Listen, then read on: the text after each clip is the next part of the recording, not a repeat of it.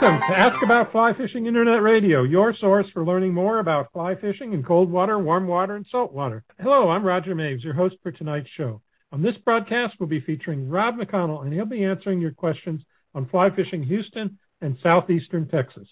This show will be 90 minutes in length, and we're broadcasting live over the Internet. If you'd like to ask Rob a question, just go to our homepage at askaboutflyfishing.com and use the Q&A text box to send us your question. We'll receive your question immediately, and we'll try to answer as many of them as possible on the show tonight. And while you're there, make sure you sign up to receive our announcements so you don't miss out on any of our future broadcasts. Just fill out the form on the right side of our homepage, and we'll let you know when the next live show will be. This broadcast is being recorded and will be available for playback on our website about 48 hours after the show ends. You can also find it on any of the podcast distribution sites like Apple Podcasts, Google Podcasts, Stitcher, or wherever you listen to your podcasts. So if you have to leave early, you can return to our website or any of the podcast platforms at your convenience and listen to the recording at any time. If you're out and about on Facebook, Instagram, or Twitter, we'd sure appreciate it if you'd share our podcast. And when you do, use the hashtag #AskAboutFlyFishing and #FlyFishing. In fact, if you have a moment, do it right now and let everybody know about the great information we'll be sharing here tonight. The content of this broadcast is copyrighted and is the property of the Knowledge Group, Inc., doing its business as Ask About Fly Fishing. When we return, we'll be talking with Rob McConnell about fly fishing Houston and southeastern Texas.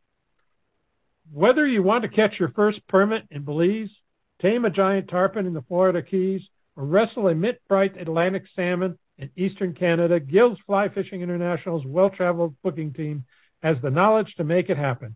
They consider trust to be the single most important aspect of their work. They only book locations that they know, meaning proven operations providing the right mix of great fishing, comfortable accommodation, and high integrity. Get in touch today to start planning your next fly fishing adventure. Visit flyfishinginternational.com or call them at 780-665-4943. Again, that's flyfishinginternational.com or call them at 780-665-4943. Before we introduce Rob, I'd like to let you know about the great prizes we have to give away tonight. For our drawing tonight, we'll be giving away a one-year membership to Fly Fishers International and a one-year membership to Trout Unlimited. Now, if you haven't registered yet for the drawing, you can do so now. Just go to our homepage at askaboutflyfishing.com and look for the link under Rob's section that says Register for our free drawing. Click on that link and fill out the form, and we'll announce the winner at the end of the show. We'll also be giving away a copy of Rob's latest book, Fly Fishing Houston and Southeastern Texas, courtesy of Imprex Books. And here's how you can win. You must be the first person to answer the question we ask at the end of the show. Question's going to be something that Rob and I talk about during the show. So you'll submit your answer along with your name and your location in that text box on our homepage. Same text box that you can use to ask questions in during the show. So listen closely. Take some notes, and maybe you'll be the winner of Rob McConnell's book, Fly Fishing Houston and Southeastern Texas. Our guest tonight is Rob McConnell. Rob was born and raised in western Pennsylvania.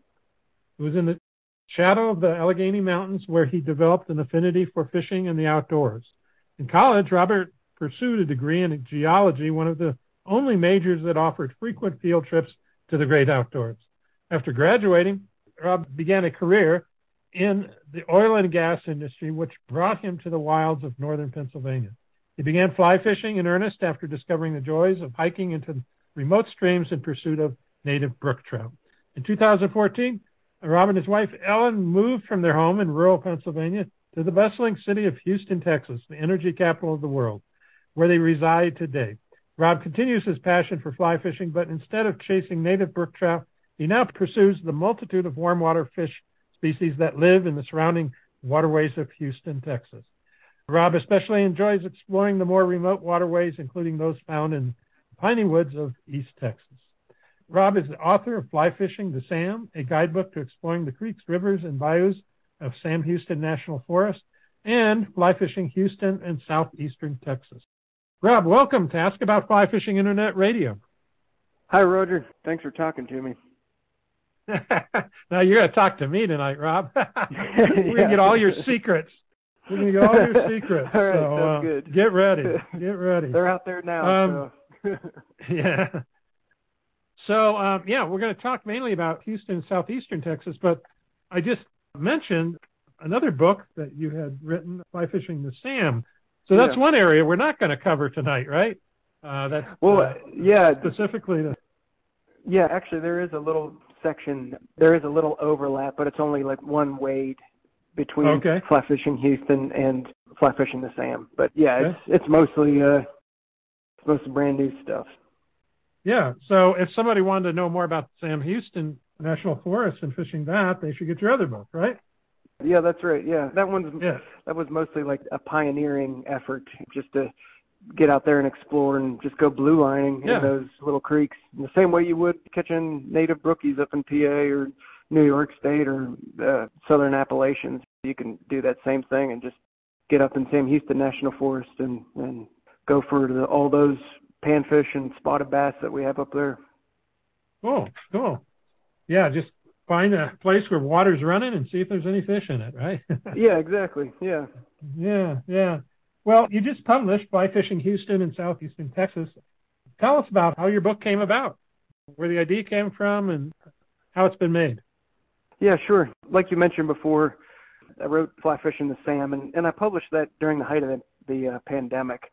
So it came out in 2020, and it was something that I had been working on for a little over a year, actually writing it. I mean, I had been exploring those creeks for much longer than that, but just something that I started working on, and then when I published it, nobody was traveling anywhere. Everybody was basically stuck at home, and so it was, in terms of getting the book out there for really promoting our home waters, it couldn't have come at a better time because nobody was traveling, and they were just decided, hey, maybe I'll try fishing that real like dense foresty swamp up there at Sam Houston National Forest. So yeah, I wrote that, and then after I wrote that book and published it, I started talking to Aaron Reed, and Aaron Reed is another he's another Texas creek freak, so he's always stomping around in the creeks and stuff like that. But he does it in Central Texas. He lives just north of Austin, and he wrote Fly Fishing Austin and Central Texas. And that came out right at the same time that Fly Fishing the Sam did. And so we kind of just started talking, and Aaron approached me and was asking me to see if I'd be interested in writing a more Houston-centric book, whereas Fly Fishing the Sam takes place in the National Forest about an hour and a half north of the city. He was wanting to know if I wanted to write a book to look at more of the urban waterways, and also some of the other creeks that are just north of the city there, and some of the parks and things like that, and then look at the lakes as well. And, yeah, it was something I was really interested in, and so that's kind of how the book came about. Pretty much as soon as I published Fly Fishing the Sam, I turned around and immediately started working on Fly Fishing Houston and Southeastern Texas. Wow. You're a glutton for punishment, right? Yeah, that's what it's like. Most guys write a book and they're going like, I need a break for a while. I'm going to go fishing. I'm going to go fishing, right? Not researching. That's right. Right? Yeah. Well, yeah, I told one of the guide friends. Yeah, one of my guide friends here and clients in Colorado, we were talking about marketing for his guide business the other day, and he asked me how I'm doing. I said, I've been busy, but not fishing very much. And he says, yeah, it's same with me. Because he helps everybody else go fishing, but he never gets to go fishing, right? Yeah. So, yeah, that's right. That's right. Kind of funny. Yeah. You're a fishing guy and you don't go fishing? Well, not really. Yeah, you mentioned research, and like that was exactly what I would call it whenever I would go out the door. My wife wanted to know if I was going fishing, and I was researching. Just made it sound like it was better to her. Anyway. You got to tell her that, and the tax man. Yeah, it's all expenses for research. Yeah, that's right. So, good. Yeah, it looks like a ton of work, by the way, and it's a great book. I think they did an excellent job on it. So, kudos to you. Oh, thanks, Roger. It looks great. Great photography, a lot of great information, well organized. So. Anyway, folks, if you don't win it tonight, go buy it, if you're going to fish that area of Texas. So tell us, because we're going to kind of follow the organization of your book tonight in doing this interview, but tell us how it's organized and what's the best way to use your book if one were to get it and look to fish in Southeast Texas. Yeah, sure. For the way you can use it is you can use it as kind of like your typical guidebook, where you kind of have a spot that you want to check out, and you can just open up the inside cover, and there's this big map of the area, and you can, you know, just say, oh, I want to go north of the city, and you can look at where all the creeks are laid out there, and you can kind of pinpoint the wade that you want to go to, and then you can just flip to that page and read about the wade, the description of what to expect. You know, will you be wading? Will it be like a tough wade? Will it be an easy wade? You can use it like that, or you can simply read through the whole thing, because what I wanted to try and do was make it also a resource for, if you don't necessarily live in Houston, you can still use it as a warm water fly fishing resource. So in the beginning of the book, we have all the introduction stuff, like what gear to use, what to expect, some fly selection where some local tires supplied their patterns and their recipes, and then, you know, we kind of get into like what all the symbols mean and basically how to use the book. So like once that introduction stuff is done, the first half of the actual guidebook itself is the Piney Woods region. So Piney Woods, as you mentioned before, what it is it's an ecologic region called it's a native pine forest that we talk about as being the Piney Woods of East Texas, but that Piney Woods ecoregion actually extends over much of the South. And so, you know, it extends like up into Arkansas, northern Louisiana, over into Alabama, Mississippi. Mm. So it's a huge region, but, you know, our little section of it is just the Texas Piney Woods region. And, you know, what it is it's pine forests that are kind of in the high areas. And when I say high, I'm doing air quotes because it's not exactly, you know, we're not talking about where you're from, Colorado, you know. Yeah. But yeah. The low-lying lands, like the bottom lands, that's usually deciduous with, you know, oaks and sweet gum and yopon holly, things like that are along the creek beds. And the creeks themselves up in the Piney Woods are usually sandy with some intermixed gravel beds. And so that's kind of the first half of the book where we talk about the Piney Woods region. And we're focusing a lot on creeks, but we also have one of the major lakes in the area is Lake Conroe. We actually put that in the book as well. Then from there we kind of go into... We break the guidebook up and make it so you know, you have that first section, and then you have a section about the legality of accessing waterways in Texas, because that can be kind of a, you know, if you're not from this area and you don't know the legal ways to access the water, it can seem daunting. You know, we can talk about that a little bit more later on if you want. Sure. But then, you know, we go into that, and then we go into like how to stay safe. So that's, you know, everything from keeping an eye out for venomous snakes like copperheads and cottonmouths to, you know, how to approach the urban waterways and how to fish those safely. And then the second half of the book is the urban section. So that's what we call the concrete flats. And so that's all of the bayous that worm their way through the city itself. And believe it or not, but there's, you know, bass in those, there's panfish in those, there's carp. That second half of the book where we talk about the urban waterways, that's a pretty carp-heavy section just because that's such a popular game fish for the urban fly fishing guys. But, you know, not only carp, you know, but you get exotics like tilapia there, Rio Grande cichlids, even though they're native to Texas, they're not native to the Houston area, but you can still catch them in Houston. And then, so after that section, we go into fish identification, and then we have a section that I call Farther Afield. And Farther Afield addresses a creek called Village Creek, which it's a really picturesque waterway that flows through southeastern Texas.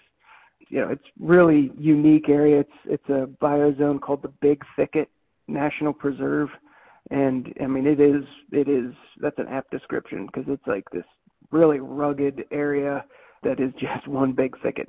But there's a really neat creek that flows through that with sandy banks and sandbars and all that. It's a real nice float.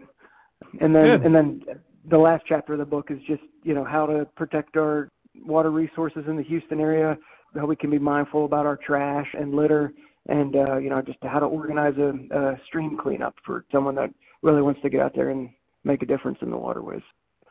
Great. Basically the layout. The book focuses on freshwater fishing rather than any of the coastal fishing that might be available there as well, right? Yes, yeah, correct, Roger. Yeah, thanks for pointing that out because, I mean, too many people in the Houston area, I mean, the crowning jewel of Texas fly fishing is the coast, and Houston is right on the coast. I mean, it's an hour away pretty much from the salt. A lot of people that fly fish do so along the Texas coast, and I didn't do that for this book just simply because, you know, going down to the coast from Houston is usually a full day or a weekend trip, and a lot of these waterways that I talk about, you know, you can, if you live in the city, you can fish these urban waterways, you know, after work. And, you know, if you wanted to make a day trip or a weekend trip, you know, driving up to the Piney Woods, that's another option. And it's an option where you don't need a skiff. You don't need to abide by the tides. You know, it's less daunting, too, in terms of, like, looking at, you know, the ocean and trying to figure that out as opposed to just getting in a creek and wading a creek. That's kind of why I focus on the freshwater. Sure, yeah, no, it makes sense. And, of course, there's always another book, Fly Fishing the Houston Coast. For saltwater species, right? Yeah, that's true. There's a lot of resources out there for that too. You know, Phil Shook wrote a great book about that. Yeah, I interviewed him on a previous show. Yeah, so I know great. Yeah, cool. Okay, so let's, because we did have a question from John in Central California, wrote in and asked about, you know, how do we learn about public access? Are there shops or clubs to learn from? So you want to address that now? And I don't know, it's a statewide, I'm sure, water access laws, right? Or I remember, you know, in the East back, I think in Pennsylvania, New York, it can be quite convoluted because you've got these grandfathered in properties and, you know, going back to colonial times, and it can be quite a mess up there, I guess. But so, what is it in Texas? Fill us in and enlighten us. Yeah, sure. Well, you know, I have a whole chapter where I discuss this in my book because, unfortunately, it can also be convoluted when it comes to accessing these waterways in Texas. So, you know, it's no secret that Texas doesn't have much in the way of public land, but, you know, what we lack in public land, we more than make up for with our really liberal access laws for the state's waterways. And in a nutshell, if the creek meets the definition of being a navigable waterway, you are legally allowed to paddle it or wade it. You're legally allowed to get in the water. The question then is what constitutes a navigable waterway? So, you know, and this is what I write about in the book, how a waterway meets the definition of being navigable. You know, basically one way is that if you can put a paddle craft like a canoe or kayak or any boat for that matter in the waterway, then it is navigable by fact. There's another, and this is kind of where it gets a little nuanced, but there's another definition for navigable waterway, which is navigable by statute. And that's if the creek maintains an average width of 30 feet from one bank to the other. And so basically if, you know, and they lined that out that way and wrote it that way, and because there are a lot of creeks that are navigable for only part of the year. So the idea was, you know, back in 1800s, 1900s, you could raft logs down, say, a waterway that had water in it for part of the year. You know, you could raft those logs down and get them down to the lumber mills, but then in the dry season, that creek would dry up. But it was still considered a public waterway because, you know, the public needed it to get their logs down or whatever it is. And so as long as the average width is about 30 feet from bank to bank, it's navigable by statute. And so, yeah, you have legal right to be there in the water or in the bank, basically, in between the banks. And I'm assuming that even though you have rights to the water, you have to access it at a public point, bridge, something like that. Yep. Yeah, correct. And then so, you can either float it or wade up and down, no problem touching bottom or any of that stuff, right? Right, yeah, no rules like that where the landowner owns the bottom of the river. I think that's a problem for you guys, isn't it, in Colorado? Oh, yeah, that's a big problem. Yeah. Nothing like that. So you're right, if you can find like a public roadway or something like that that crosses the water, you can, you know, get in on the right-of-way. And, I mean, there are people that will have no trespassing signs and they'll use fences and they'll put their fences up to prevent people, but legally they're actually supposed to put a cross over there for people to climb up and over their fence. You know, you should obviously abide by the livestock laws as well. You can't just like open up a gate and wander in and leave it open or anything like that. Yeah. But I mean, in a lot of cases, you'll see where people will have a gate and they'll just say like, you know, please close the gate or whatever. I've seen that on a river where it was the roadway crossed the river, so you know you could see where people would drive down there and get down there. But it was also a place where the guy watered his cattle, so he put a gate in for people to get down there, which is nice. Well, great. Well, let's take a quick break, and we'll come back, and we'll start talking specifically about the Pinewood waters up there. So be right back in just a few seconds. Musky Town is so much more than a musky fly shop. Whether you're a musky fly fishing guide, an experienced musky hunter, or just getting into predators on the fly, wherever your life's adventures take you, Musky Town's proven lineup helps you be more successful on the water. They have rods, reels, lines, and flies for musky, pike, and bass. Most of their flies are tied in-house, and they fish them at every possible opportunity, so they know what works, why it works, and exactly what you need to put big fish in the net. Sit back, relax, enjoy legendary fly shop service, and please let them know if there's ever anything they can help you with. Next time you think of musky, go to Musky Town. That's muskytown.com, or call them at 763-312-6012. Again, that's muskytown.com, 763-312-6012. You're listening to Ask About Fly Fishing Internet Radio. We're talking with Rob McConnell about fly fishing Houston and southeastern Texas. If you'd like to ask Rob a question, go to our homepage at askaboutflyfishing.com and use that Q&A text box to send us your question. We'll receive your question immediately, and we'll try to answer as many of them as possible on the show tonight. So, Rob, I always ask my guests, you know, what's going on in your fly fishing world? So I know you're probably taking a breather after putting this book together, but what else is happening for you? Yeah. I'm taking a bit of a breathing from writing books, that's for sure. I wrote a couple of smaller articles, just, you know, recapping some trips that I went on this past summer. Just ran a couple of those on Hatch magazine. And, yeah, just, you know, but taking a break overall from, you know, writing any books or anything like that. Right now, white bass are running in the Houston area and pretty much all over Texas. Yeah, it's a good time to be a fly fisher in the Texas area, just with the temperate bass running. Right, yeah. Now, when you say white bass running, where are they running from and to?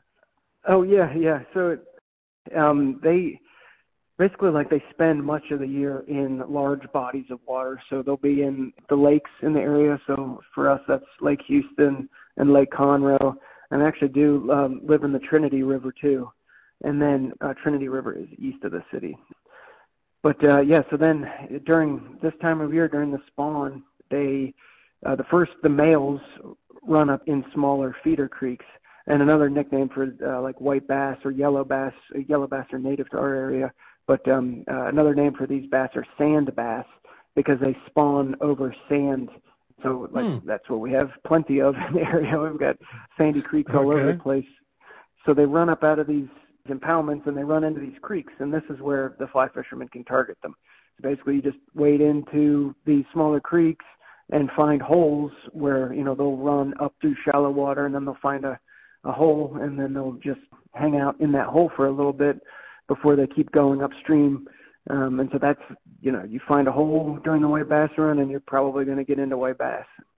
But, it's not just white bass either. So yellow bass are native to our area, and that's kind of neat because that's a native fish that really doesn't, you know, the range pretty much stops at Houston and Dallas, I believe. I believe they're native to Dallas too, but they really don't go much further west than that. So that's, I always like to mention them because that's kind of like a cool little native, you know, fish that Houston has that the other part of the state doesn't have. But they look a lot like a white bass. They're called a yellow bass because they have a little bit of a yellow tint to them. But the lines that run down the length of their body, their lines are a little bit different, and they actually have two offset lines towards like their tail fin. They're really pretty. It's kind of a cool fish. Yeah, I'll have to. I got another interview coming up with Jeff Currier. I don't know if you know Jeff, but he's on a lifelong quest to catch as many fish on a fly as he can. I'll have to ask him about the yellow bass. So yeah, cool. See if he's got that one knocked off yet. Yeah. Yeah. So okay, well, let's talk about the Piney Wood waters up there. More specifically, you've got the West Fork of the Jacinto River and Lake Conroe.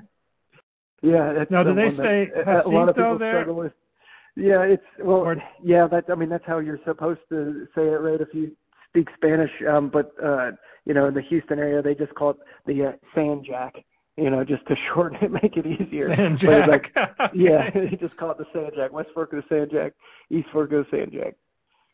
Well, so I'm taking Spanish lessons right now, so I'm looking at anything that looks Spanish and trying to pronounce it correctly. But you pronounced it correctly. and that's unusual because I make a lot of mistakes, that's for sure. So we've got, it looks like, San Jacinto River is flowing out of Lake Conroe. Is that a reservoir? Is there a tailwater out of that? Yeah, that is a reservoir.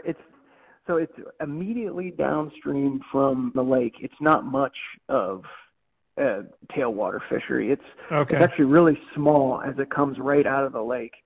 But there's another creek that joins it called Lake Creek. And pretty much whenever those two creeks come together, whenever the West Fork of the Sand Jack meets Lake Creek, it gets to be bigger water. And it's more of a medium-sized river that is wadeable for several miles. And then as it gets further downstream, it starts approaching Lake Houston, where it gets impounded again. And then once you get closer to Lake Houston, you can paddle it, but you can't wade it anymore. And then actually at Lake Houston is where the East Fork of the Sand Jack meets West Fork of the Sand Jack. And then out of Lake Houston, where Houston gets its drinking water, you just get the San Jacinto River proper. And, just further downstream, the Battle of San Jacinto is where, the Texans defeated the Mexican army. And so that's kind of like an established area, as you get further downstream. People that are from Texas would know that, they would know that area.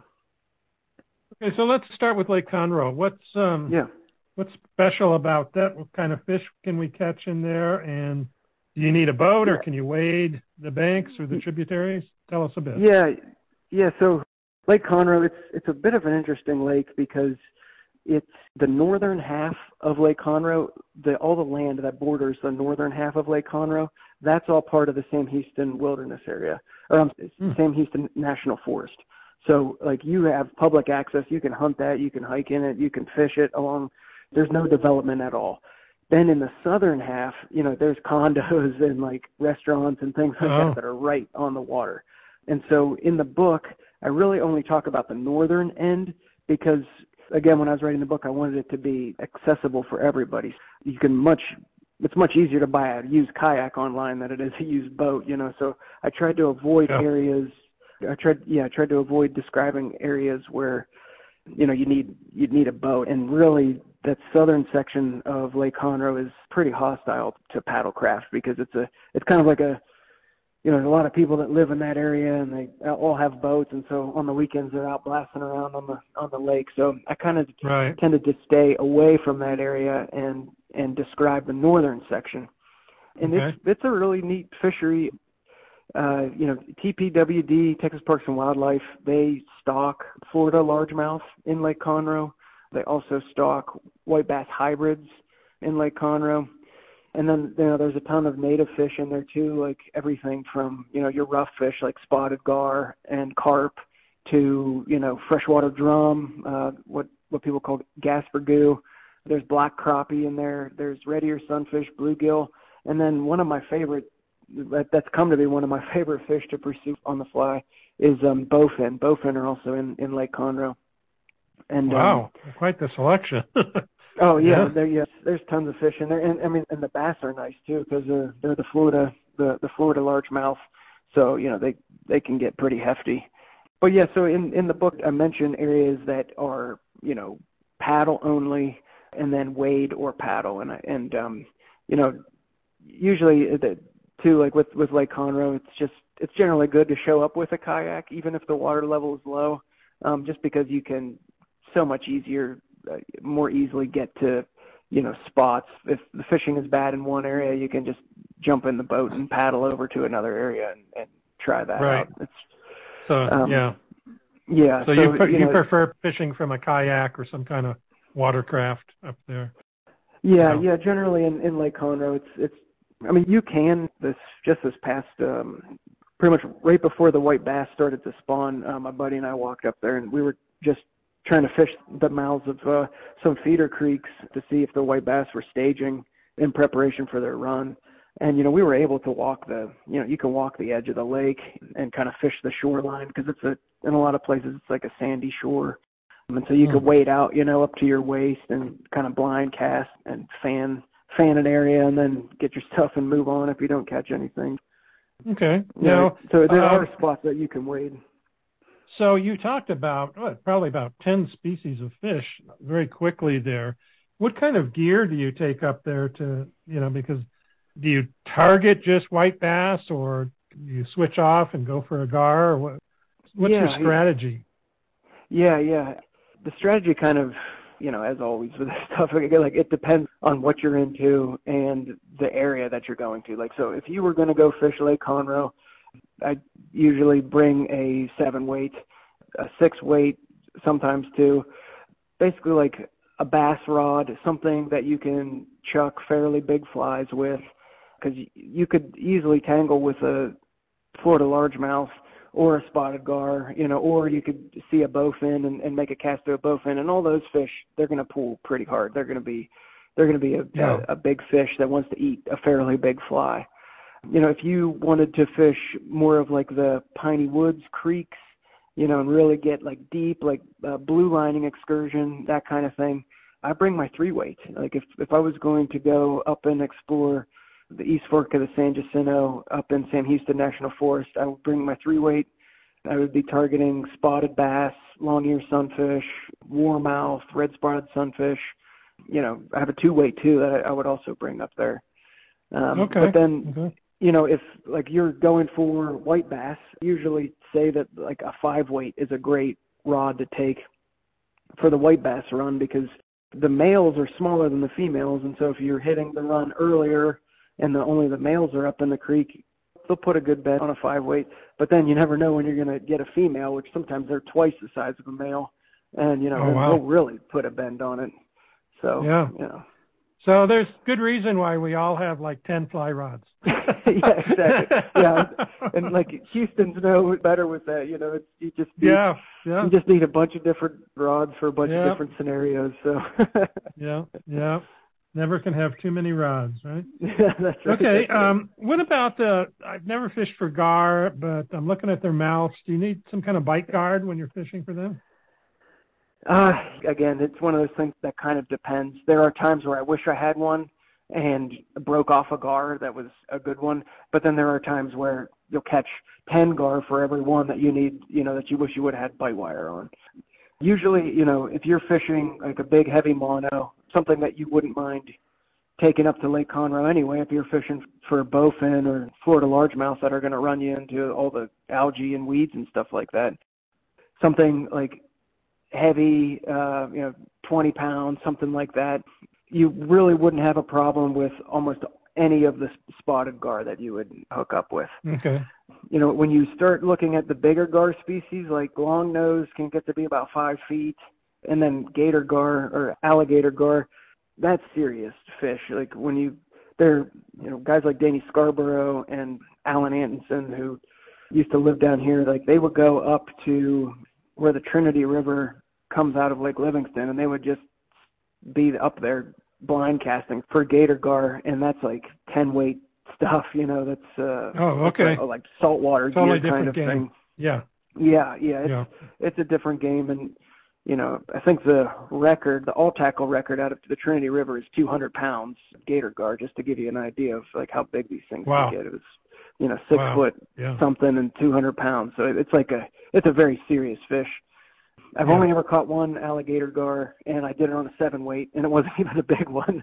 It still took me forever to get it in, but it's one of those things that I keep a pair of leather gloves in my fishing backpack all the time, because and the chance that I'd hook up with a gar, it's just nice to be able to put try and get one of the leather gloves on so I can kind of hold its mouth still while I get the hook out. Right. Okay, but let's move. Go ahead. I was just going to say, Roger, in the book, there's a particular fly pattern in the fly selection section that is called the G-Funk fly. It was designed by Joey Ramirez, and it's got a trailing hook, and it has a little bit of nylon rope, not too much, but just a couple strands of nylon rope to help tangle up in their mouth, and that's a great fly for gars. Yeah, it would be a good one to check out if you're ever interested in going for gar specifically.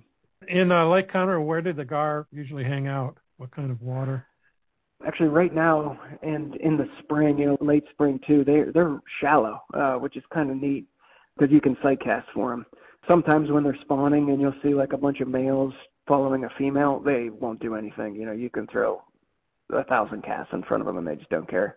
But then, after they're done spawning or before they spawn, they'll oftentimes chase anything you throw at them. So right now they're shallow. And, even during the summer, usually as the weather gets hotter, you'll see them more often breaching on the surface. They can gulp air. They can supplement their oxygen in their bloodstream by gulping air. So you'll see them gulp air a lot. And that's nice because that tells you where they are, so you can paddle over there or walk over there and try and blind cast for them. Oh, you do? I was just going to say, it sounded like you were sight casting for them, but normally you're Yeah, when they're shallow and they're really tucked shallow up in the grass flats and stuff on Lake Conroe, you can sight fish for them there. But then, later on in the summer, if you find them in the West Fork or in some of the backwater coves in Conroe or something like that, you'll see them breaching on the surface. And, generally when it's a little bit deeper and the water's been warm, there's more sediment in the suspended, then it's a little bit harder to sight fish for them. Okay. Let me take another quick break here, Rob, and we'll come back and we'll talk about the East Fork of the San Jacinto River. So hang tight. We'll be right back. Sounds good. Enrico Puglisi Flies pride themselves with creating unique and one-of-a-kind flies and fly tying material. Enrico has been experimenting with durable synthetic and natural materials to create flies that catch fish for more than 20 years. His innovative products, including brushes, fibers, and components, have made a major impact on the direction of saltwater fly fishing, and his methods and materials are respected worldwide. Whether you want your flies hand-tied for you or would like to tie your own, be sure to visit Enrico Puglisi Flies and browse through their online catalog. Visit epflies.com and do a little shopping today. Again, that's epflies.com. You're listening to Ask About Fly Fishing Internet Radio. We're talking with Rob McConnell about fly fishing Houston and southeastern Texas. If you'd like to ask Rob a question, just go to our homepage and askaboutflyfishing.com and send us your question. Let's see if we can't get it answered for you tonight. Okay, we're going to have to move a little faster here, Rob. I've got a lot of water to cover. Yeah. Sounds good. So you talked a little bit about the East Fork. It runs from out of Lake Conroe down almost to Houston proper. Pretty close, right? Suburbs? So the northeast? West Fork runs out of Lake Conroe. The East Fork is on the the East Fork is over on the eastern side of Sam Houston National Forest, and it starts around Cleveland, Texas. Yeah, I misspoke. Let's talk about the West Fork first, and then we'll move to the East Fork. So, so what are we fishing for along that water, and what's it like? Can it be weighted? Can it be floated? Yeah, so on the East Fork, a lot of that is more of a small stream kind of deal. The East Fork was one that I wrote about in Fly Fishing the Sam. That was one of the main creeks that I talked about in Fly Fishing the Sam. And generally when I'm fishing the East Fork, I'm bringing my 3-weight. You can look at it as almost this is our rendition of a brook trout stream. You're fishing for long-eared sunfish, spotted bass, bluegill, stuff like that. So it's a much tighter waterway, a lot of roll casts and getting your line hung up in the trees behind you, stuff like that.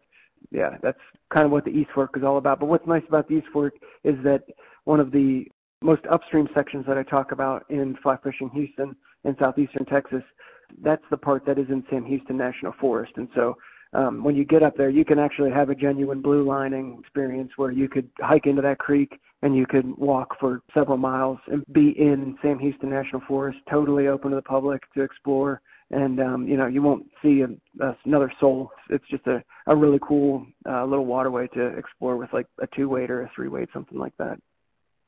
Now, does it run small all the way down to Lake Houston? It runs smaller than the West Fork, that's for sure.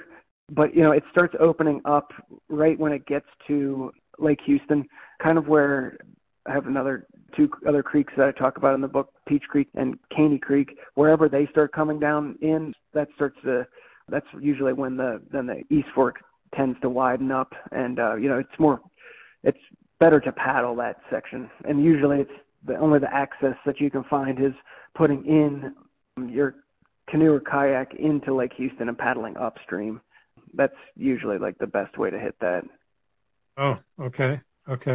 So what about Peach Creek? So the majority of the East Fork is the smaller fish, the sunfish, yeah, and so forth, or that's do you have any bass in there? Or yes, yeah, you'll get spotted bass, and you'll also get largemouth bass too.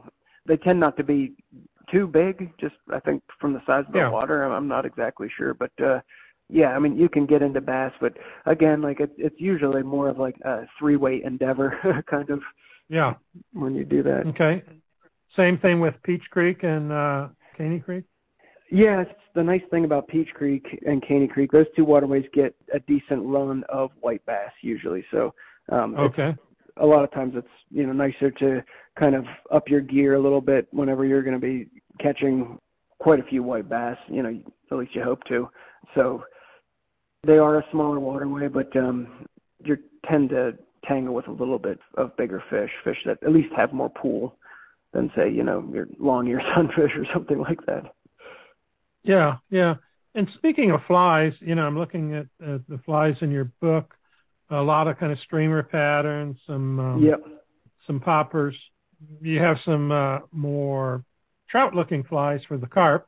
Yep, that's, you know, great, more, yeah, more nymph type looking flies. But so you're mainly fishing a lot on a lot of these rivers with streamer type of flies or woolly bugger kind of things. Yeah, patterns. Yeah, exactly. A lot of it, especially when you're going for these predatory fish that eat a lot of bait fish and shad and things like that. It's a lot of streamers. Oh, and it's a style of fishing that, you know, coming from Pennsylvania down here, it wasn't something that I was used to immediately, but you know, I've really loved streamer fishing. I've really loved like that active retrieve. It's just, you know, I've really fallen in love with it, even to the point where it's like, you know, I'm taking streamers when I go back home, you know, to Pennsylvania, and I'm like, yeah, trout like streamers smallmouth water. yeah, very true. Yeah, there's nothing like a hit on a streamer, right? I mean, you know, you got a hit. Exactly. I mean, there's no question about it. Yeah, it's such a fun way. Or a miss, right? When you see the swirl and no tug, right? Oh, yeah, absolutely. Okay, well, back to then the West Fork. How is it different than the East Fork? Yeah, so the East Fork is really, they call it, you know, the East Fork of the San Jacinto River, but it's really a river in name only. I mean, it is a creek for a lot of its length, whereas the West Fork is much more open. It's much more like a river. It's a wadeable river for much of its length. But you know, it's a sandy bank and it's a sandy river bottom where the banks are fairly sloped, not a lot of overhanging cover. You know, you can make longer casts. And whereas the East Fork, it has a very tight bank. It's a great place to go in the middle of the summer because it's like completely covered by a canopy of trees, so you actually get thermal refuge. And I think the fish like it too because they're just not getting bombarded by the sunlight quite as much in the cooler water temperatures.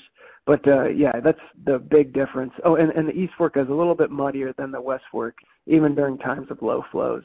Just it kind of has a little bit more of a tinge to it, and it's also more tannic as well. And what are we fishing for in the West Fork? The West Fork is usually where you get into like more white bass, spotted bass, largemouth. You'll get white crappie in the West Fork, gaspergoo, a lot of the same, I'd say, you know, bigger predatory fish you can find in the West Fork as you can in the East Fork. The East Fork is I have more fun fishing for panfish in the East Fork just because it seems to have more variety of panfish in the East Fork than the West Fork. Okay. And so you can float parts of that. And when you say float, and these rivers down here, are you just meaning like whether it be a kayak or a paddleboard or a single-person raft or I should say paddle. No drift boats. No drift boats or big rafts or anything like that, right? Not too big. I mean, you can get a two-man fly craft on a lot of these. Okay. But, those big like NRS boats or that's probably not. Yeah, overkill for that. Yeah, exactly. Now you had in your book pictures of wild boar related to the San Jacinto River. Is that something you need to look out for or concerned about when you're fishing? No, I wouldn't say concerned about it. It's fun to see them. You never know when you're gonna on the East Fork too, as well as the West Fork. Yeah, I think that picture you're referring to is on the West Fork. But you can run into them on the East Fork too. And I hear a lot of like stories about people getting charged and stuff like that. I've never had a problem with them. I've hunted them and stuff too, and I've never had a time where I was like, worried that they were going to charge me or anything like that. Yeah. Okay. And then what about snakes too? You mentioned snakes in your book. Is that something to be? There's several venomous snakes in the area, and you just kind of have to be mindful of them. I mean, they're not. You'll see them. I mean, I've even seen copperheads in the city of Houston. It's just they're just around, and you just kind of have to keep an eye out for them. It's just part of the landscape. Yeah. But it's mostly copperheads and cottonmouths are the two, I'd say, most common venomous snakes that you're likely to encounter as an angler. The cottonmouths, especially, just because they're in the water and you're in the water, so you're more likely to see them. There's eastern timber rattlers down here too. I've only been lucky enough to see one, but they're every once in a while you can see one. And then there's also another, the coral snake is down here, but then again, that's another venomous snake. It's a snake that is pretty docile and is more likely to just run away in fear if it sees you. Not run, but exactly. Yeah. So let's talk about Spring Creek. That's the only one left in the Piney Wood Waters area of the book. Tell us about Spring Creek. Yes, Spring Creek's another great creek for white bass. Right now, Spring Creek is a great creek to hit. It gets a pretty prolific white bass run during this time of the year. It's another really pretty creek. It's got sandy banks. The waterway, the bottom of the waterway itself is sandy. It can be walked for the majority of it. I make mention in the book that there's a section that you can float from pretty much the confluence of another creek coming in. But if anybody wanted to wait it at low flows or, what I describe as optimum flows in the book, that would be a great creek to go hit, especially now with the white bass running in it. So what's the season for the white bass then? So it's spring, early spring? Yeah. I mean, generally people say when the red buds are on the trees, which there's a tree down here called a redbud tree, and when the red buds start to flower, that's usually like white bass season. But you can get into them as early as January sometimes, like mid-January. You can find them staging, I would call it, I guess, at the still in the reservoirs or maybe at the very mouth of the stream that they're going to be running up into. But then it's not uncommon to get, I guess, what you would potentially call a holdover or a resident white bass in anything like the West Fork, in a big hole or something like that, or even in Spring Creek. I've caught them in July in Spring Creek. They just find like a little hole that they like, and they just kind of stay put there. Most of them are running out of Lake Houston. Is that where they're coming from? Yep. And then they're also in Lake Conroe as well. I have a paddle that I described in the book where they're actually running out of Lake Conroe, and you can get them in one of the rivers that flow into Lake Conroe. Right. Okay, let's take another quick break, and then let's come back and talk about the concrete flats. Okay. And some of those urban waters. So hang tight. We'll be right back. Fly Fishers International needs your support. Its conservation projects at both the national and club level are addressing critical issues of importance to fly fishers. FFI efforts include being a strong advocate for removing dams on the Snake River, preserving water quality through their Science on the Fly program, and taking action to conserve the declining populations of Atlantic striped bass. FFI serves as a strong advocate for fly fishing in all waters for all types of fish, and to preserve and promote the arts of fly casting and fly tying, and to help ensure future generations can enjoy these one-of-a-kind experiences. These efforts won't be nearly as effective without your help. If you're not already a member, we invite you to join Fly Fishers International as they work to cultivate conservation, education, and community within the sport of fly fishing. Join Fly Fishers International today and help support their fine work. For more information, go to their website at flyfishersinternational.org. That's flyfishersinternational.org. You're listening to Ask About Fly Fishing Internet Radio. We're talking with Rob McConnell about fly fishing Houston and southeastern Texas. So if you do have a question, fill out that form on the homepage of our website and send it on over. We'll see if we can get it answered. All right. So we're moving into the city now. No more national forest. Only tall canyons of concrete and steel buildings. Yeah. So, yeah, I mean, we have the same thing here in Denver, by the way. We've got the South Platte River running straight through downtown, and lots of good carp pack fishing there, and upstream, closer to the foothills, they got some smallmouth bass and so forth, too. So, yeah, it's become quite the urban, you know, or city thing, it seems, in many parts of the country. So, that's very cool.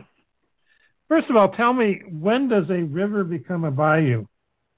A bayou is a southern term, right? Yeah, right. I think it's like a rendition of a Choctaw word called like bayuk or something like that. And then, we just pronounced it bayou, like the French did or something, or Cajun Creole. From what I can tell, and from what I, definition is basically just a really slow-flowing waterway. You know, something that you can barely tell it's moving is like what is considered a bayou. Okay, so which, you got to look real carefully to see if it's going left or right, huh? Yeah, exactly. But like, some of these waterways that I talk about, like Braes Bayou, for instance, because that's so channelized and altered by the hands of man, it's just, you can clearly see which way it's flowing, and it's flowing relatively quickly. So, I'm sure it was slow and sluggish at one point. Yeah, so that's more like Spring Creek type water than, in the way of movement and so forth. That's not like a freestone stream. Exactly. So you've got a few fisheries there. Well, it looks like the Cypress Creek is up north of the city proper, right? Going into Lake Houston. Yep. Let's talk about that first. Another white bass, okay. Yeah, that's another white bass creek. And that one is really, you pretty much need a paddle craft to hit that one because it's a really steep, very channelized waterway. And so, you need a canoe or kayak or, raft or something like that to hit that. Yeah. Okay. And Roger, that creek is probably like the most, quote unquote remote or, one of the creeks that makes it feel like you're still up in the woods, compared to like say Braes Bayou. Like Braes Bayou is when people think about the concrete flats in Houston, it's usually Braes Bayou that they're thinking about. Okay, and that's the one kind of on the southern side of downtown there, right? Yeah, correct. Yeah, that's the one that's very channelized, and it's like you can sight fish for carp that are on that concrete apron there, what's called the concrete flats. It's like a carp fisherman's dream for that. Mm-hmm. That waterway is. Do you get some big carp in there? Yeah, some pretty big carp. They're grass carp primarily. There are common carp in there as well. But if you would walk Braes Bayou and you would see carp in there, like probably 70-80% of the time it's going to be a grass carp. And what's fun about them is that they'll hit dry flies pretty regularly, and they'll eat they'll eat like in suspension. So when you look at their mouths are more to the front of their face compared to like a common carp, which is on the bottom. And so they feed in suspension. And so you can plop a dry and let that drift right down by them, and they'll swim over and eat it. It's pretty wild to see. Okay. Yeah, I looked at some of the flies you had in here. Brass hawk. Yeah. Are these local flies, or are these? Yeah. Danny Scarborough tied the brass hawk, and he tied that specifically for grass carp. It's designed to mimic a damselfly nymph, which those grass carp eat fairly regularly. But what he wanted to do is he wanted to design a fly that he could take up to Conroe and fish in Conroe, and then take it down to Braes Bayou and fish it down in Braes too. And so it sinks, but it with those dumbbell eyes, but it doesn't like plummet down like some of those typical head sand flies that you see. And then also Mark Marmon's Bel Air bonefish carp fly. It's basically just like a crazy Charlie, but it's got pheasant tail for that like wing thing coming back over the hook. Right. And a lot of these Braes Bayou grass carp, they don't really let anything go by because they can't afford to. So it's like if you put anything buggy in front of them, like they sometimes, if they're in the right mood, they'll sometimes race each other to get to the fly. And then there's weird fish though, because they'll like lose track of it sometimes too, like where they'll, they'll see the fly and then like go to make a swipe and completely miss it or something. So a lot of times you have to like pick up a couple times just so you can get an eat from them. But they can get. Go ahead. Oh, I was going to ask you about. They can get big. They can get to be like, I think Danny's was 16 pounds. I think is what his was. The one that has the Braes Bayou record, and he actually caught that one on a dry fly. Nice. Yeah. What about Buffalo Bayou? That goes right through downtown. It looks like. Huh? Yeah, and in Buffalo Bayou, it's. Put it in the book because it is like the main reason why the city of Houston is there in the first place. And, it's going through some revitalization, I would say, where it's like, more people are getting involved in restoring Buffalo Bayou. They have like a kayaking and canoeing race every year called the Buffalo Bayou Regatta, where like hundreds and hundreds of people show up to paddle it. But it is a muddy bayou. And so for fly anglers, it's a little bit tough to fish the bayou itself. I mean, there are massive gator gar in it that people will target with fresh bait and things like that. And there's also big catfish in there too, blue cats, channel cat, and flathead. But that's all like bait chucking stuff. Right. But fly anglers, we should pay attention to the Buffalo Bayou because of its tributaries. So there's like all these tributaries all the way in Katy, Texas, which is just west of the city. There are tributaries that flow into the Buffalo Bayou there that you can sight cast for grass carp in that, in bass, and, Rio Grande Cichlids even. And then one of the wades, or one of the paddles I described in the book is a section of Buffalo Bayou where you can put in at Briar Bend Park and float down. I think it's about 7 miles, but you're not really focusing on the Buffalo Bayou proper. You're focusing on the tributaries that enter into the Buffalo Bayou. So you might hit a tributary and then have to paddle for 2 miles and then hit another tributary. So it's like you can try fishing in the Buffalo Bayou proper at the mouth of culverts and at the mouth of like smaller feeder creeks and things like that. But, you're likely to get a spotted gar or something like that if you do that. And then the feeder creeks oftentimes have bass and green sunfish and things like that in them. Yeah, so it sounds like if you're looking for carp, you're probably better off to go to Braes Bayou. Yeah, for nicer fishing. That's what I would say, for sure. And you'll at least see more carp because the water's much clearer in Braes Bayou. Yeah. What about when it looks like the two converge and join and continue on as Buffalo Bayou down to, I don't know what lake that is to the right there, but what is that section like? That's the bay. Yeah, that's a lot of that is like the Houston Ship Channel, and that's just massive water. That's where the tankers and stuff come up So it's generally that's kind of like off limits. Yeah. I mean, you can bank fish it, but it's not great. So you had mentioned, I think you've mentioned three types of gar. Is that correct? Yeah, spotted gar, long-nosed gar, and gator gar, or alligator gar. And so just rewinding here, when we were talking about Lake Conroe, what type of gar did we find there? So that's mostly spotted gar in Lake Conroe. Spotted gar? Yes. And then the second one you mentioned was again? So the long-nosed gar, you can find those in the West Fork of the San Jacinto. You can find those. You could find those in other waterways in the Houston area that aren't necessarily described. Like, they're in the Trinity River, which is east of the city. But, if you're looking for long-nosed gar, you can find them in the West Fork of the San Jacinto. Okay. And then the gator gars? Yeah, so the gator gar, every once in a while you will find one will pop up in like a random area. You really won't find them in the West Fork.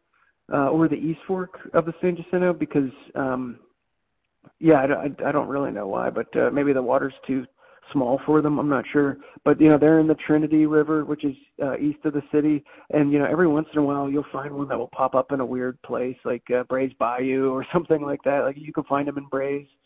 Okay. But that's not you something you're generally – that's kind of like an odd – incident, in other words. You wouldn't necessarily go out looking for them in these fisheries.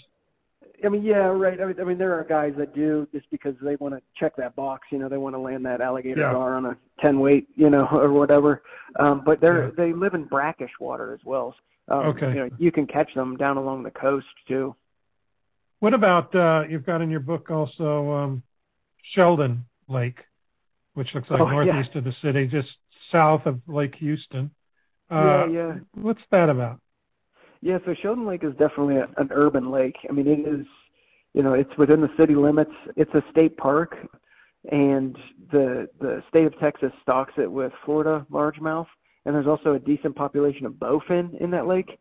The thing about Sheldon is that it gets a lot of pressure, but what's nice is that if you do end up catching a bass in that lake, it has a chance of being a pretty big bass.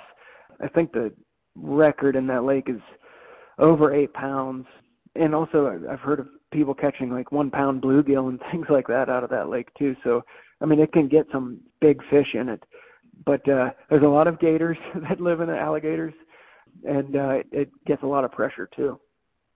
Not gator gar, but alligators, right? Yeah, like the reptile. Boy. Yeah. It's a neat lake, though, because on the northern end, it's kind of shallow. I think it's like a max of 5 to 6 feet, something like that. And, there's all these bald cypress trees that are growing up out of it. And, you'll get a bunch of neat shorebirds that will nest in there, like yellow-crowned night herons, black-crowned night herons, rosette spoonbills. They're like a bird that looks like a flamingo. They're like as pink as a flamingo, but, they're not a flamingo. They're a rosette spoonbill. It's like a really cool area to explore and paddle. And then, you got big old gators that are sunning themselves out there. So it's quite an experience. So you fish that primarily from a kayak? Oh, yeah. There's no other option with that. You definitely don't want to get in that water. And there's some casting. There's like a dock on the southern end that you could cast from, but if you really want to like actually get out and explore the waterway, you need to do it from a paddle craft. Any particular technique for when a alligator gets too close? Hit him with a paddle, or what do you do? No. Yeah, you definitely want to keep your distance no matter what. I think it's, TPWD recommends, I think, around 30 yards, I think is what it is. Mm-hmm. You shouldn't get any closer than about 30 yards. And if a gator does swim up to you and approaches you, it's generally because you're close to a nest, and that's generally during their nesting season. And they'll, like, growl and things. It's really intimidating. And you just want to paddle. Back paddle, and you don't want to mess with them. You don't. You know, there was an attack that happened at Sheldon a long time ago, where a guy was reeling in a bass, and you know, he bent down to grab it out of the water. He saw that a gator was pursuing it, but they're like such a common sight there that, you know, and they hardly ever mess with people, that, you know, people just kind of like will be fishing around them as a gator will be swimming by. But this gator in particular was interested in this guy's fish, and he went down to pick it up, and the gator came up out of the water and bit him. So, you know, there has been an actual attack. It does happen, yeah. Yeah, yeah. Okay, we're almost out of time, but I think we have another 5-6 minutes to talk about the Village Creek waters. And this is what you talked about earlier, Big Thicket, right? Yeah, that's right, yeah, Big Thicket National Preserve. This has made it in the book. It's about 100 miles east of Houston, so, you know, an hour and a half drive from the city, but it's just such a cool waterway, and it's just such a cool area that it's worth going to. And Village Creek itself is gorgeous. It's this like white sand creek, and the water is very tannic, but, you know, there's largemouth in it, there's spotted bass in it, all manner of panfish like bluegill, long ears, and then there's also gar in that creek as well. And what's cool about Village Creek is that you can camp along the bank, and there are these big, you know, beautiful white sandbars that kind of, you know, at point bars and things like that, there'll be this real nice camping area that's this really gorgeous white sandbar, and you can, you know, pull your kayak or your canoe up there, make a fire, and sleep there for the night, and then get up the next morning and keep paddling and fishing. So nice. It's definitely a cool resource for people that live in that southeastern Texas or Houston area. What are we fishing for in Village Creek then? Yeah, it's like all kinds of black bass, like the spotted bass and largemouth, and then panfish as well, and then spotted gar too. But that's mainly what you get into. And I notice it's running into the, what is it, Neches? Yeah, that's right. Yep, the Neches River. And is that something to fish as well, or? Yeah, you can. The Neches is pretty muddy. Okay. Yeah, it's muddy, and especially down that far, it's big. Like, that water's pretty big. Okay. In fact, Village Creek really expands in size too as it gets close to the Neches River. But yeah, the Neches River itself, especially further upstream, up above the dam that's there, that's another waterway that flows through a bunch of national forests, and they were working, I think, on trying to get it as a designated wilderness stream, or, you know, protected under that nomenclature, but I'm not sure if they did. Yeah. So Village Creek, it looks like it's like a tributary of that Neches River. And that's correct. Yeah. Now, in case I may have missed this, but is the Village Creek primarily a wade river, or is that also floatable in a kayak? What's the best way to fish that? Yeah. Thanks, Roger. I didn't point that out. Yeah, that's definitely you need to paddle. That's really not wadeable. Okay. Yeah, it's too deep in a lot of places for you to wade it safely. Oh. Okay. But you can make multi-day trip out of it, as you said, camping along the way. Yeah, correct. And, correct. What could you make that? I know it all depends on how often, you know, when you stop and how long you stay, and, you know, I mean, fishing-wise to make a trip, but is it a 2-day float trip, overnight, 3-day? What would you do? Yeah. I would say probably 2-day, you know. I think the designated Texas Parks and Wildlife paddling trail, I think it's 30 miles total, so if that helps. Yeah, that's quite a distance, yeah. Yeah, so, but, you probably wouldn't be able to do the whole thing in 2 days unless you're really hauling, but, like, the put-ins and the takeouts that I have put in the guidebook, you know, you could stretch those out and make those into a 2-day, or especially if you're getting into fish and, like, exploring every single nook and cranny and cypress grove that you paddle by, so. You can make that into a 3-day or something if you... I think you could. Yeah, cool. Well, I think we got it done here. One way or another, we covered about everything. It's a lot of water. A lot of water, yes. A lot of water, really. And sounds like a lot of fun. You know, just like you coming from Pennsylvania, me from Colorado, it's just a totally different kind of fishing, you know, than we're than we're used to. Oh, but right, yeah. A lot more variety of fish, you know, which is exactly. Really cool. I noticed you, and we didn't really talk about it, but I noticed in the book you did mention some cichlids too, so I'm assuming they're mixed in there. Yep. So probably in some of the same areas of the panfish and that kind of thing as well. Yeah, exactly. Yeah, and they're usually in the urban waterways more than anything. Just I guess from the heat of the city, and you know they're not very good with cold temperatures, so like you can really only find them in the city. Just from just from like that warm concrete and things like that, and just the general urban like heat that gets put out, that they are in the urban waterways. Yeah, because they tend to be more of a tropical type of fish naturally. Exactly. That's probably kind of. I know they have them up in the hill country up by Austin as well. I think they have some cichlids up there. But correct, you know, they do. Well, good. Well, we got to wrap it up here. We're out of time. But stick with me, Rob, because we're going to give away your book and some other things here. Your latest book, Fly Fishing Houston and Southeastern Texas, that we've been referencing all night. So if you don't win it, go buy it. We do have a link on the front on the homepage of our website that'll guide you to a place where you can purchase it. So check it out. And we're also going to give away that one-year membership to Fly Fishers International and one-year membership to Trout Unlimited.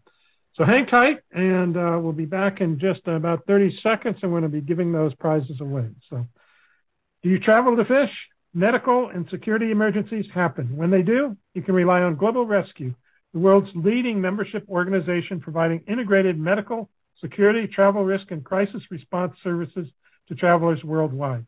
Without a Global Rescue membership, an emergency evacuation could cost you more than $100,000. That's why over 1 million members trust Global Rescue to get them home when the worst happens. Don't travel without Global Rescue. Memberships start at just $129. Learn more about Global Rescue's program. Just click on the Global Rescue icon in the footer of Ask About Fly Fishing. And we also have it, I think, in the right column on the homepage as well. So check it out and get insured for your next big fly fishing trip. Just a reminder to everyone, before you leave the website tonight, please take a minute and give us your feedback about the show. You can find a link on our homepage in the section under tonight's show that says, "What did you think of this show?" Just click on that link and leave your comments. We'd really appreciate it. Now it's time to give away our prizes. The winners for our drawings are randomly selected from our show's registration database. If you didn't register for tonight's show, it's too late now, but make sure you do so for the next show so you don't miss out on some of these great prizes that we have to give away. And we are going to do the drawing right now for Fly Fishers International, a one-year membership. To learn more about FFI, go to flyfishersinternational.org. Again, if you don't win, go join. It's a great organization to support. And let's see, I got my database ready to go here. And it looks like the winner for that is Scott Lorenz. Scott Lorenz in Colorado. So, Scott, enjoy your one-year membership to Fly Fishers International.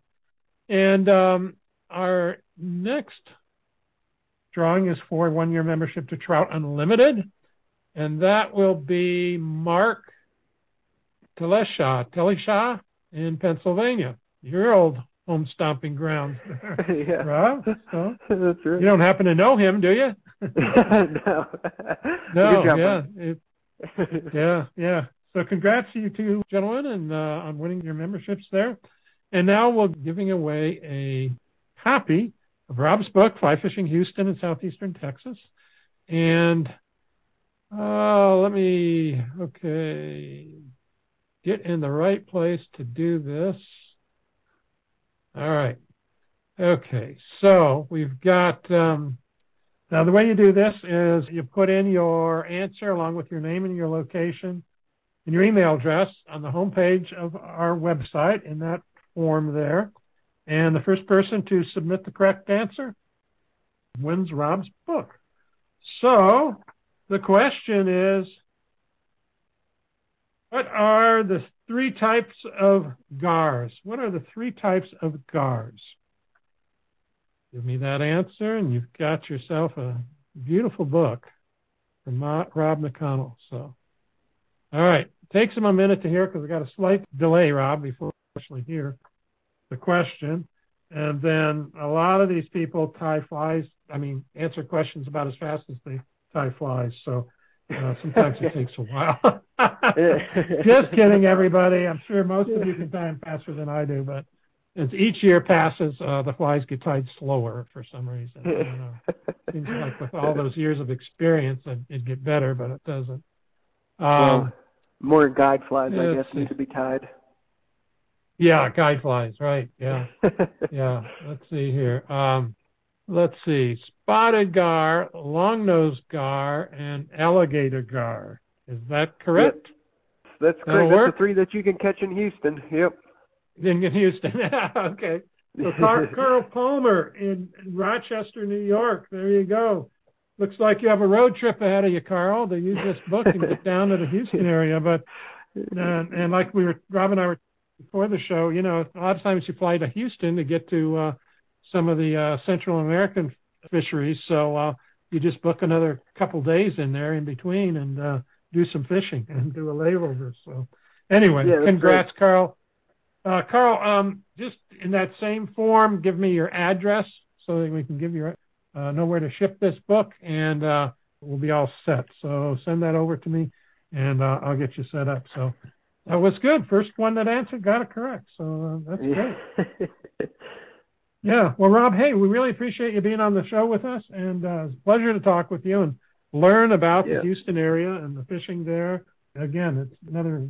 My bucket list is so long, I've gone to 4 or 5 pages now. So, But next time I take a business trip, different areas all the time. Yeah.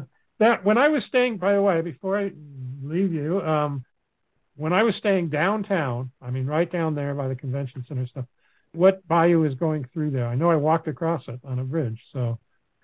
Yeah, you must have walked across the Buffalo Bayou. I'm guessing. The Buffalo.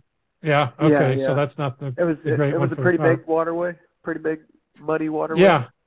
Yeah. I didn't look at it too carefully, but okay. I'll have to take a cab a little further south, it sounds like, to get some of those carp. But anyway, hey, thanks so much. Thanks so much for being on the show tonight. We really appreciate it. Thanks a lot for having me, Roger. It was a lot of fun. Okay, great. Hopefully, all of you have found the podcast archive on our website. If you haven't, look for the link on the top-line menu. In that archive, you can search for any of our past shows, over 365 shows, I think.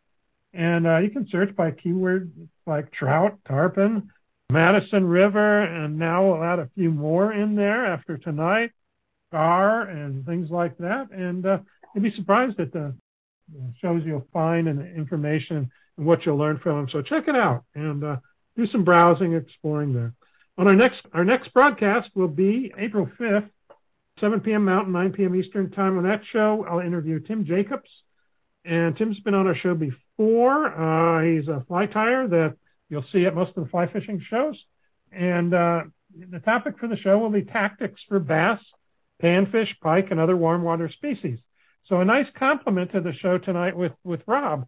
We'll talk about more tactics that you could probably use in the Houston area. Tim is a guide and FFI certified casting instructor who fishes both the warm waters of the Midwest and the cold waters of the Rocky Mountains. He'll be sharing tactics, including rigs, techniques, and fly patterns that you can use to catch more bass, panfish, pike, and other warm water species. Join us and learn Tim's secrets to warm water fly fishing. Be sure to add this upcoming show to your calendar. Just click on that Add to Calendar link below Tim's picture on our homepage, and you'll be all set. We'd like to thank Fly Fishers Trout Unlimited, Musky Town, Global Rescue, Gill's Fly Fishing International, and Enrico Puglisi Flies for sponsoring our show tonight. And don't forget to visit our website, askaboutflyfishing.com, and make sure you sign up to receive our announcements so you don't miss out on any of our future broadcasts. Thanks for listening to Ask About Fly Fishing Internet Radio. We hope you enjoyed the show. That's it. Good night, everyone, and good fishing.